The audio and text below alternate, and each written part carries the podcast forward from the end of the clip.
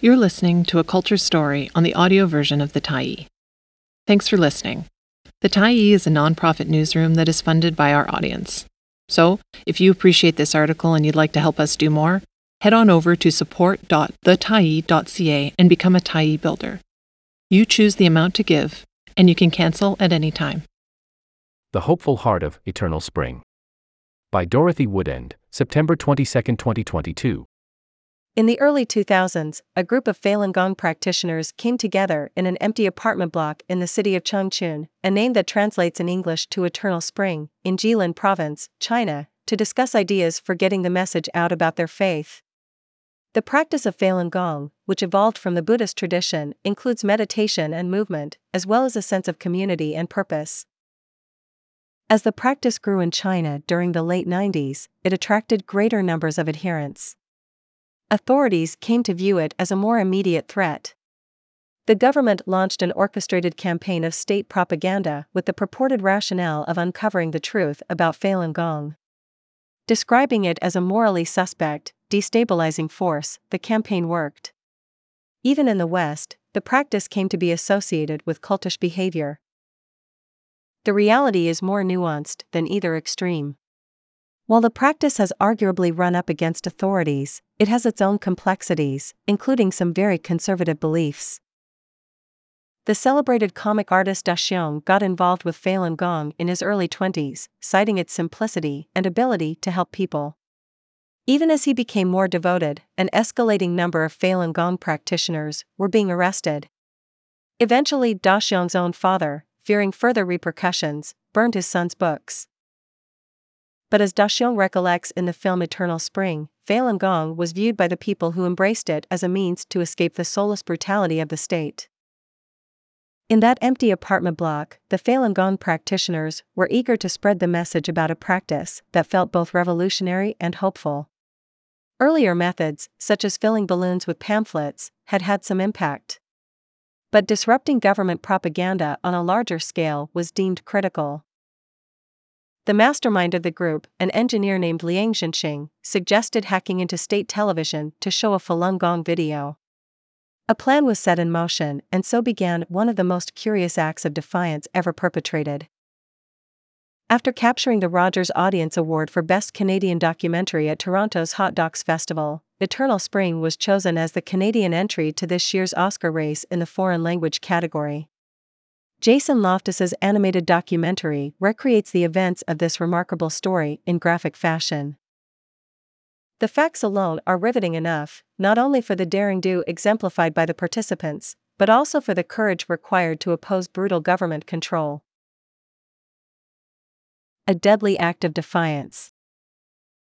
Loftus maintains a brisk pace throughout the film, setting up the backstory, the act itself, as well as the severe repercussions that followed. The plot unfolds like a caper film, albeit with a darker and potentially disastrous edge. It is the vividness and character of those involved that proves most indelible. Of the people who took direct part in the action, only a couple survived.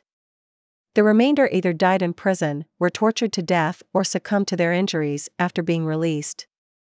Although Da was not directly involved, he was still forced to flee the country due to the intensity of the police crackdown. In addition to being a Falun Gong practitioner, Da Xiong was a renowned comic book artist in China. After he relocated in New York City, he illustrated panels for the Justice League of America and the Dark Horse Comics graphic novella Star Wars Adventures, among others. In collaboration with the filmmaker of Eternal Spring, Da Xiong recreates the story in deft strokes, functioning both as narrator and illustrator of the story. With an artist's eye for detail, he does more than simply recount the events that led up to the hacking and its aftermath. He conjures the atmosphere in images that are more resonant than reality. The narrative of the film is largely drawn from Da Xiong's own memories as well as the recollections of other people close to the story. In drawings and animated sequences that prove as riveting as any spy caper, the artist transforms the raw events into something that approaches the mythic. Raised in Changchun, Da Xiong recreates the neighborhood of his youth with precise detail, from the famed streetcar to the local food stands. But despite the wash of nostalgia that colors his reminiscence, the community had its fair share of darkness. Police violence was ongoing. People were arrested, attacked, and beaten. Even before becoming involved with Falun Gong, Da Xiong had a long standing wariness of the police, with good reason. One of the survivors, identified only as Mr. White in the film, is currently living in Korea. Together, the two men pool their memories to create a serpentine story that snakes around the organization of the hijacking but also brings in the larger political implications. As the pair revisit their experiences, Da Xiong puts pen to paper, drawing the different members of the ad hoc collective in the style of anime heroes. Liang Zhenxing, an engineer by trade, emerges as the de facto leader. A soft spoken presence, his plan to hijack the national broadcaster with an alternative message about Falun Gong unites the group. Lu Qingjun, another group member, was a former factory worker. Nicknamed Big Truck, he was large and strong. His rough but useful ways provide both muscle and practicality. Meeting in secret, the group divvy up responsibilities for the act of protest. The range of skills required learning everything from how to scale power poles to the necessity of syncing the different tapes in order to reach the widest possible audience. As the members coordinate their efforts, the surveillance culture of the state creeps in like a mist, covering and coding everything. There's the oppressive sense of always being watched. In bringing this atmosphere to tangible life, animation is an ideal medium. Tender Rebels the latter half of the film delineates the aftermath of the hijacking, when the different members of the group are caught and imprisoned. A word of warning the scenes of torture and deprivation are stark, brutal, and horrifically sad. They are also necessary. On the 20th anniversary of the hijacking, the film resurfaces not only the events, but the human sacrifice and suffering that necessitated them.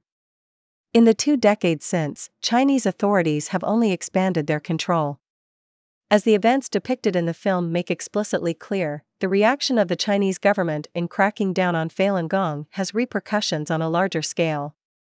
The tactics used are the same as those currently being applied to diverse communities, like the Uyghurs.